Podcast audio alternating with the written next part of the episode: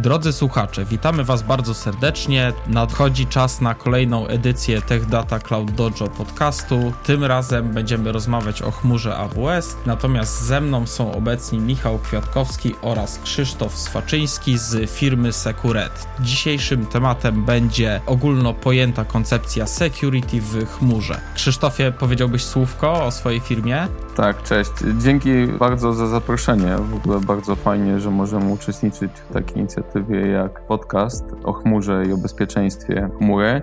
Securet zajmuje się bezpieczeństwem szeroko rozumianym, począwszy od bezpieczeństwa ofensywnego, czyli takich projektów, których my badamy, czy rozwiązania i organizacje, z którymi pracujemy, mają zdolność do wykrywania, przede wszystkim przeciwdziałania atakom, wykrywania tych ataków i radzenia sobie ze skutkami. To jest jeden z takich elementów naszego działania. Druga kwestia to są kwestie związane z podnoszeniem poziomu bezpieczeństwa, czyli tam, gdzie potrzebne są mechanizmy kontrolne, rozwiązania, które bezpieczeństwo podnoszą, to, to, to również pracujemy z klientami, żeby to, co znajdziemy jako potencjalne źródło zagrożeń czy ryzyka związane z cyberbezpieczeństwem, żeby to, to ograniczać. Obecnie najwięcej pracujemy z klientami z, z branży szeroko rozumianej infrastruktury krytycznej, ale również z podmiotami z branży usług finansowych, e, banki, ubezpieczyciele.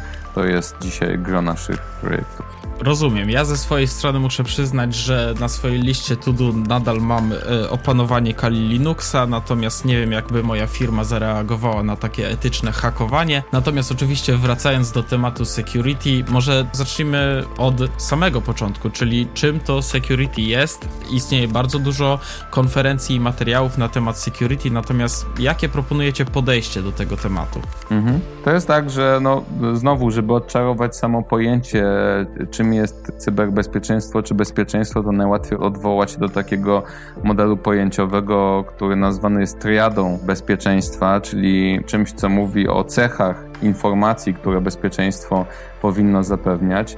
Mówimy o poufności, mówimy o integralności, czy też nienaruszalności, dostępności informacji, danych czy systemu. No i ta poufność mówi o tym, że dostęp do danej informacji, czy systemu, czy funkcjonalności powinny mieć osoby, które są do tego po prostu powołane i nie żadne inne. Druga kwestia to jest kwestia związana właśnie z e, nienaruszalnością czy integralnością.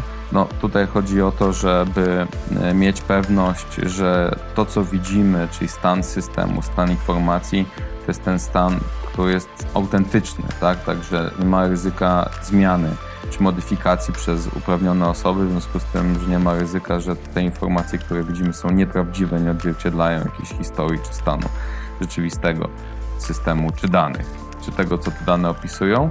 No i dostępność, no tutaj jest kwestia związana z tym, że system, czy funkcjonalność, czy dane, informacje wtedy, kiedy uprawniony użytkownik systemu potrzebuje danej funkcjonalności, to po prostu ma do niej dostęp. I to jest istotne, bo, bo tak jak wyobrazimy sobie e, taki atak cybernetyczny, teraz bardzo powszechny znowu, czyli denial of service, no to ten atak denial of service on właśnie materializuje, zakłóca tę cechę informacji czy systemu, z którym mamy do czynienia. Tak, natomiast to, co jest jeszcze istotne, to że te cechy nie mogą być odizolowane, to znaczy nie możemy tylko zadbać o to, żeby informacje były poufne, albo tylko o to, żeby były dostępne, albo tylko o to, żeby były nienaruszalne. Mówiąc o zapewnieniu cyberbezpieczeństwa, mówimy o tym, że one muszą być zapewnione wszystkie naraz, mimo że są w pewien sposób sprzeczne, tak? Czyli najbardziej poufne informacje, tak? Będą takie, które zakopiemy w słoiku w ogródku 10 metrów pod ziemią, no ale z dostępnością takich informacji będzie problem, tak? Czyli mimo, że te cechy są niekiedy sprzeczne, tak, no to mówimy o tym, żeby zapewnić wszystkie w e, jak największym stopniu. No to oczywiście tutaj poruszyliście bardzo ważne tematy, które są uniwersalne w ogóle dla tematyki security, natomiast dzisiaj, że tak powiem, spotykamy się pod szyldem Amazon Web Services, w związku z tym na mojej liście jest tutaj takie pojęcie, które również przeze mnie jest często wspominane podczas naszych e, innych aktywności, webinarów czy innych podcastów jako Shared Responsibility Model. Co to jest za model?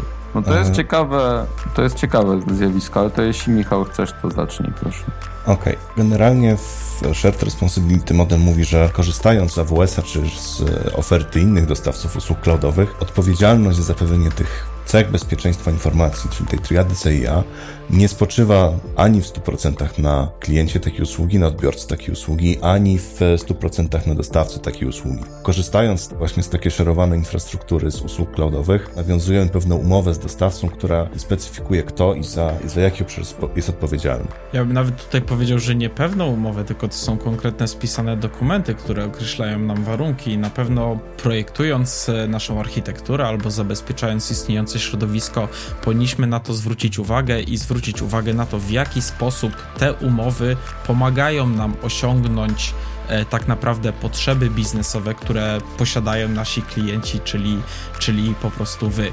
Natomiast oczywiście ja bym tutaj również zwrócił uwagę na różnicę pomiędzy tym modelem chmurowym, w którym faktycznie działamy po polsku Shared Responsibility Model to jest e, model współdzielonej odpowiedzialności, prawda? Różnicę pomiędzy właśnie tym podejściem chmurowym, gdzie wszystko jest spisane, wszystko jest uszczegółowione, a naszą lokalną serwerownią sprzęt, który traktuje traktujemy jako on-premise w tym momencie. W przypadku lokalnej serwerowni sprawa jest bardzo prosta, bo mimo, że nie mamy takiej umowy spisanej, to założenie jest takie, że skoro jest to nasz sprzęt, jest to nasz teren, z naszą odpowiedzialnością jest zapewnienie całości bezpieczeństwa.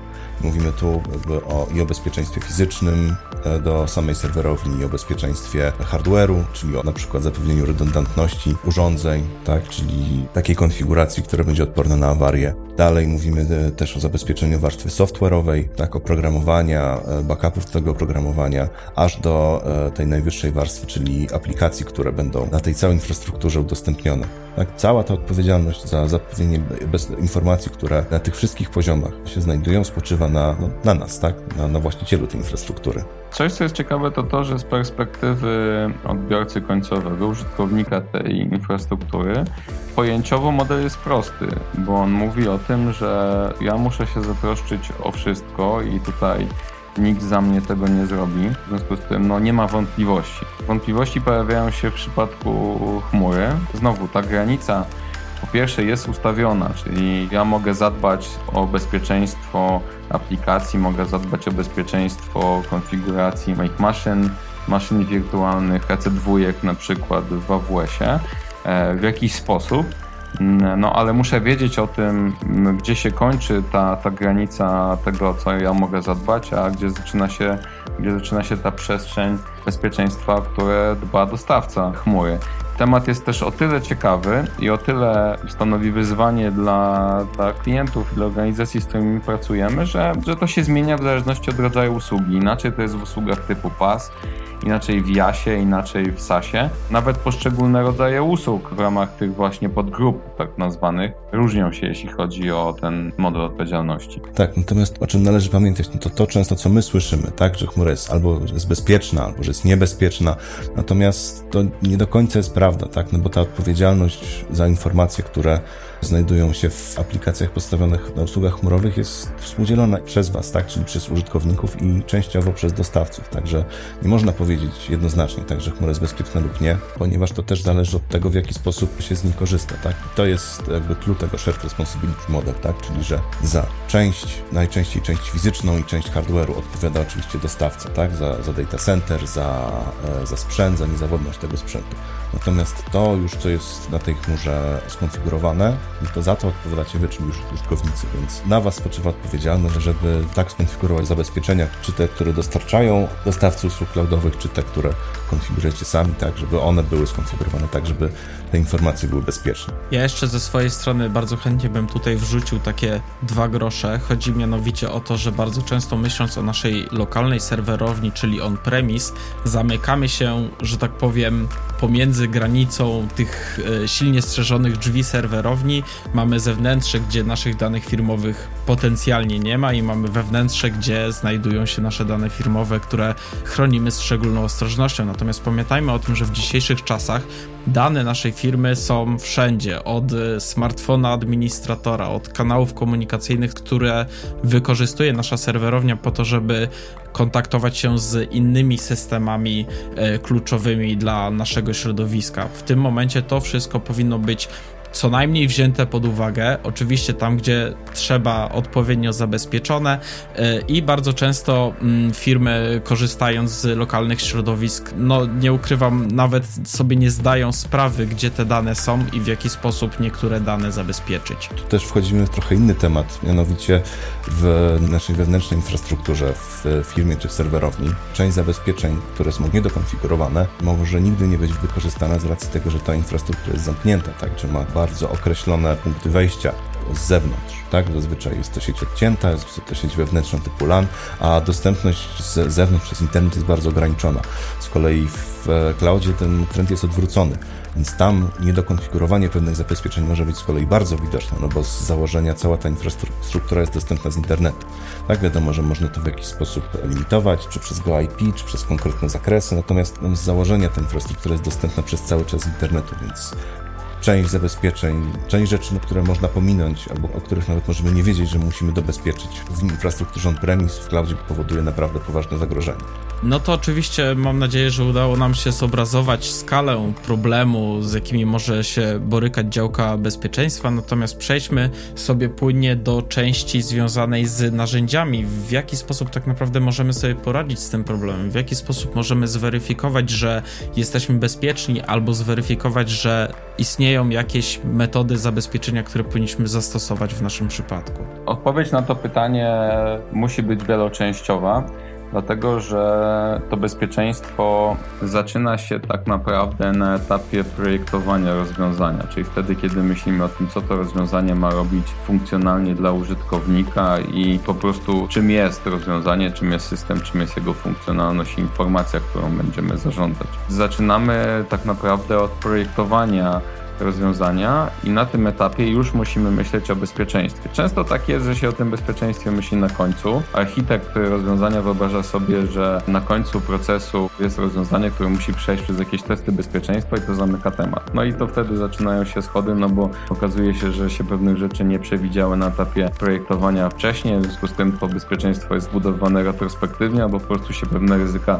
akceptuje. My wolimy działać jednak w taki sposób, że o tym bezpieczeństwie myśli się od samego początku, początku i tutaj AWS bardzo pomaga, bo jest m.in. AWS Well Architectured Framework, który przychodzi z zestawem dobrych praktyk dotyczących właśnie ciągłości działania, właśnie bezpieczeństwa tego rozumianego jako kwestie związane z poufnością, integralnością, ale również właśnie z dostępnością. I to jest na etapie projektowania, czyli na etapie projektowania już musimy myśleć o tym, jak w oparciu o te dobre praktyki zapewnić cechy bezpieczeństwa tam, gdzie ono jest potrzebne, w kontekście oczywiście funkcjonalności tego, co rozwiązanie ma robić.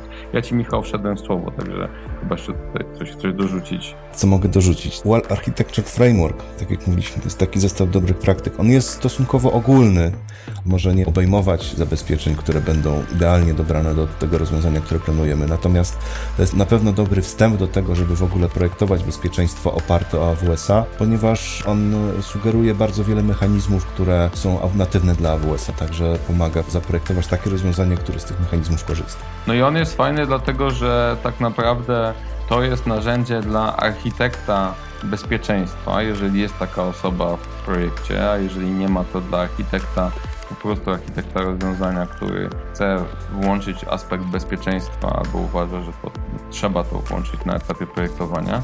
My uważamy że zawsze, że trzeba, ale architekci uważają różnie. No to to jest zestaw po prostu takich wzorców architektonicznych albo no, można powiedzieć wzorców projektowych, które trzeba uwzględnić i tak jak Michał mówi, ponieważ to jest narzędzie, te wzorce mają charakter ogólny, no to z których skorzystamy zależy od kontekstu już konkretnego rozwiązania funkcjonalności czy organizacji, czy nawet rodzaju informacji, informacji, które przez rozwiązanie są przetwarzane. I tutaj też trzeba wykazać się pewnym doświadczeniem i rozumieniem, które z tych wzorców w kontekście jakich informacji, wymogów regulacyjnych również warto zastosować, żeby po prostu one nie, nie tworzyły dodatkowych, niepotrzebnych ograniczeń dla użytkownika i dla funkcjonalności, a żeby po prostu chroniły nas przed ryzykami. Tak, natomiast trochę pompujemy to narzędzie, natomiast to jest dosyć prosty dokument, żeby też nie... Yy No, żeby nie budować, nie budować wyobrażenia, że to jest jakieś skomplikowane narzędzie, trudne do stosowania i trudne do przestudiowania, no to to jest dokument, który w pewien klarowny sposób wyjaśnia do's and don'ts. Tak, ten też nie jest e, wyjątkowo obszerny, a dodatkowo nawet jeśli już przechodzimy dalej, to znaczy próbujemy implementować jakieś czy części tego rozwiązania, czy stawiamy już taki wzorzec całej infrastruktury, to AWS udostępnia narzędzie, które potrafi zweryfikować e, część ustawień bezpieczeństwa, czy są zgodne z e, tym Well Architectured Frameworkiem. No i to już jest, jak już znamy, ale żebyśmy nie przeceniali tego narzędzia, no bo to jest tak, jakbyśmy się uczyli programować w Java korzystając z tego, że kompilator nam podpowiada, że błąd popełniliśmy w składni linijki kodu. Warto ten dokument znać, zapoznać się z nim, a narzędzie stosować po prostu jako pewien skrót potem weryfikacji, czy to, co zaprojektowaliśmy, jest zgodne z tym Well Architecture Frameworkiem. Ale jest jeszcze jedna rzecz, Michał, o której nie wspomniałeś, to to, że to narzędzie czyli Well Architecture Tool, to to narzędzie, ono ocenia projekt architektury bezpieczeństwa rozwiązania na bazie deklaracji, które my składamy. Czyli to nie jest tak, że my ściągamy konfigurację usług AWS-owych i to narzędzie pracuje na tej konfiguracji usług AWS-owych, tylko ono pracuje na pewnej ankiecie. My wypełniamy pewną deklarację tego, jak to rozwiązanie zostało zaprojektowane i wtedy dostajemy z tego wynik. Tak, oczywiście masz rację. Jest też AWS udostępnia narzędzie, które już skanuje samą infrastrukturę, tak zwany Trusted Advisor. Natomiast o ile oczywiście on dostarcza pewnych informacji, no to w takiej podstawowej wersji udostępnionej za darmo, to, to jest dosłownie kilka sprawdzeń dotyczących bezpieczeństwa, które bardzo powierzchownie tylko weryfikują pewną obecność mechanizmów mhm. typu logowania na przykład. Tak. I o ile możemy sobie dokupić wyższy pakiet wsparcia AWS-owego i wtedy odblokuje część sprawdzeń, to nadal samo to narzędzie tylko pracuje na swoim zdefiniowanym zestawie dobrych praktyk, także tak.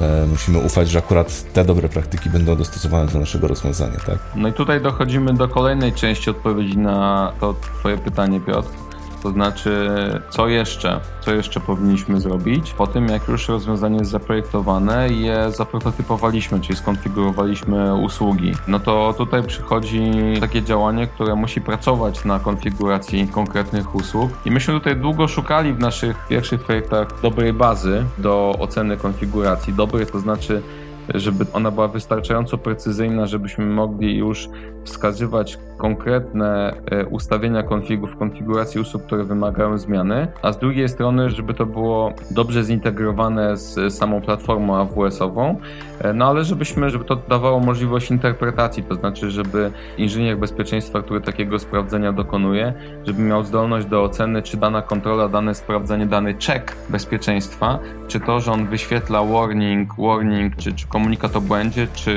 czy to rzeczywiście jest adekwatne do tego, co dane rozwiązanie robi.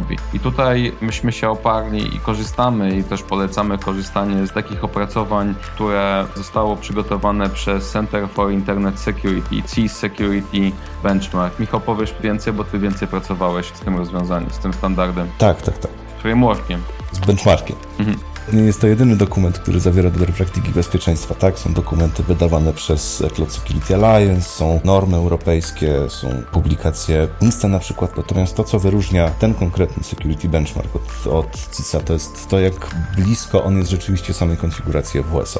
To jest zestaw dobrych praktyk, które schodzą na tyle nisko, że odpowiadają konkretne wartości konkretnych ustawień. To są to praktyki też na tyle podstawowe, że powinny być w miarę uniwersalne. On oczywiście dzieli się na jakieś poziomy bezpieczeństwa, takie, które które, są krytyczne, także powinny być prowadzone w każdej infrastrukturze i takie, które są trochę jeszcze bardziej restrykcyjne, ale mogą już trochę impaktować na funkcjonalność czy koszta. Każdy z tych e, CIS Security benchmarków też AWS-owy dzieli się właśnie na takie przynajmniej dwa poziomy. Mhm. Natomiast jest naprawdę użyteczny dokument, żeby przygotować sobie taki baseline bezpiecznej konfiguracji usług AWS-owych. Też on nie dotyczy jakby usług, które możemy stawiać na AWS-ie, czyli nie nie, nie konfiguruję serwerów www, ani nie konfiguruję systemów operacyjnych, natomiast dotyczy konfiguracji stricte e, samych usług AWS-owych typu, nie wiem, AWS Cloud Trade do logowania, czy, czy CloudWatch do analizy logów, czy AWS-owy IAM do zarządzania użytkownikami. Z tego co kojarzę, bo też miałem historycznie możliwość e, pracy z CIS, to się chyba nazywało CIS Controls, natomiast tam w środku na przykład była informacja dotycząca najlepszych praktyk pod kątem bezpieczeństwa bezpieczeństwa konfiguracji na przykład instancji EC2 w mhm. E, AWS-ie. Także tam jest zejście faktycznie do konkretnych usług AWS-owych. Tak, i do czeków na tych konkretnych usługach.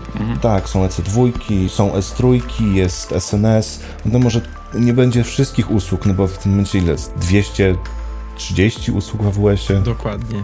Także tam na pewno będą te, które są najczęstsze, tak, czyli właśnie jest 3C2 RDS i te, które rzeczywiście na to najczęściej się wykorzystuje przy konfiguracji bezpieczeństwa, tak, czyli config, CloudTrade, CloudWatch, e, IAM mhm. i sama konfiguracja VPC na przykład. Jeszcze to jest jeden aspekt tej odpowiedzi, nawet w tej części, to jest to, że o ile C-Security Benchmark daje nam właśnie takie wytyczne związane, czy punkt odniesienia związane z bezpieczeństwem konfiguracji usług, to, to nie jest narzędzie, to znaczy to jest pewien model pojęciowy i wytyczne, ale to jest papier, tak? To jest dokument. No, tak, to są setki stron. To jest źródło wiedzy. Tek, tekstów, tak, setki stron tekstu małą czcionką. Tak, no i dochodzimy do kwestii związanych z możliwością zaaplikowania tej wiedzy w praktyce, żeby to było efektywne z perspektywy inżyniera bezpieczeństwa, który taką weryfikację przeprowadza. I my akurat korzystamy z Prowlera. Rozwiązanie jest fajne, bo na bieżąco jest utrzymywana zgodność tych czeków, które Prowler wykonuje na konkretnych usługach właśnie z CIS Security Benchmark.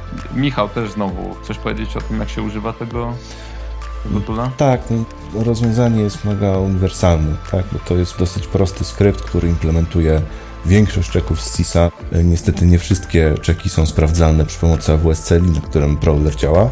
Niektóre mogą wymagać trochę więcej chociażby interpretacji, ale implementuje bardzo dużą większość tych czeków, które, które dostarcza CIS i tak naprawdę w standardzie, który wystarczy uruchomić to narzędzie, skonfigurować na odpowiednie konto AWS-owe, które chcą przeskanować. Taki standardowy test to jest właśnie e, większość czeków CIS-owych, który sprawdza wszystkie zasoby niezależnie od regionu, niezależnie od e, mhm od tego, jak, jak te zasoby są skonfigurowane. Tak? Jedyne, czego to narzędzie potrzebuje, to odpowiednich, e, odpowiednich uprawnień.